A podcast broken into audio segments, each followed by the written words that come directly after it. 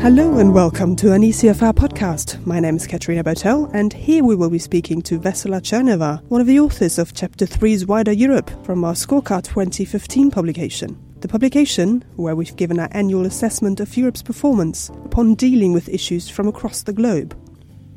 Last year, the EU faced big relations challenges with the wider European region, particularly with regards to the situation between Russia and Ukraine. Vessela Tcherneva, ECFR's director of the Wider Europe programme, also saw stagnation as a main theme when looking at other sub-regions such as the Western Balkans. On Bosnia, there is a hope that they would be, that there would be um, we would see the beginning of a process that might uh, lead to uh, um, to a new way of functioning of the Bosnian state because this is badly needed. We we're faced with a dysfunctional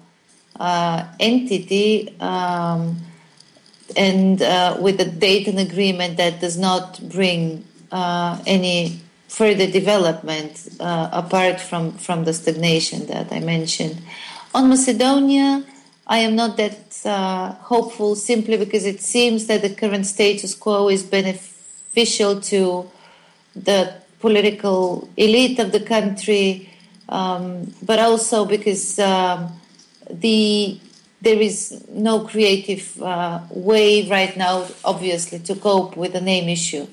Over, all in all, the, the region will have to be, however, subject of attention by the EU simply because it is probably the most vulnerable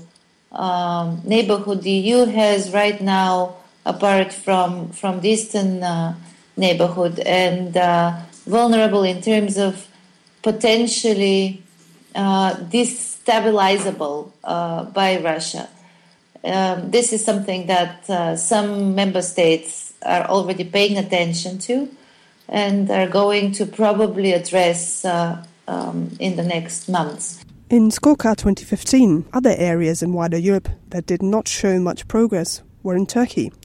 where bilateral relations with Turkey and rule of law, democracy, and human rights in Turkey were not effective. Tcherneva even sees a slow deterioration when it comes to how the EU addressed these issues. The relationship with Turkey uh, did not improve um, because the EU did not um, find uh, um, a, a, way to probably to talk uh, to Turkey in a different um, on a different uh, channel rather than uh, the accession negotiations uh, and Turkey was not prepared to change its attitude uh, towards the EU. Europe will have to totally um, rethink its partnership, um, how much uh, political weight and energy it wants to invest in its relationship with the, with Turkey. Also on um, issues like energy, um, which uh, is uh, blocked uh, through the fact that the uh, energy chapter uh, of, in the negotiations was blocked.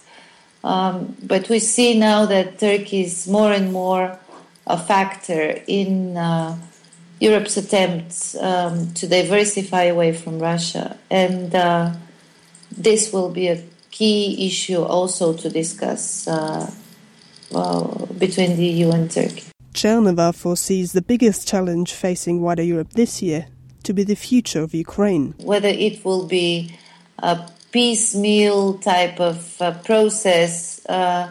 where the EU goes first for stabilization, then maybe for slow reforms uh, in one or another area, um, and then looks at very short horizon, or whether there will be a common European vision on uh, the longer term perspective for Ukraine, be it as um, a country that is close to Europe and, and wants to integrate one day, or a country that uh, is going to be some kind of a neighbor or a buffer, if you will, uh, that we want to keep stable but not uh, do much more than that. These are different scenarios and different visions, and this year will be very important to decide what do you really want uh,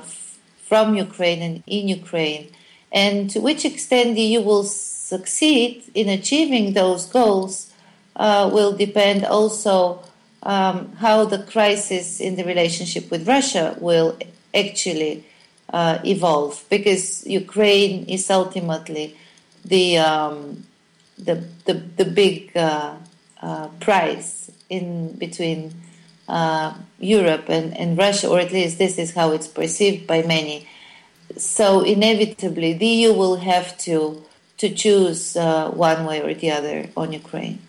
You can find a download of our publication, Scorecard 2015, as well as background information to our annual scorecard research and the full data on our website at ecfr.eu slash scorecard slash 2015.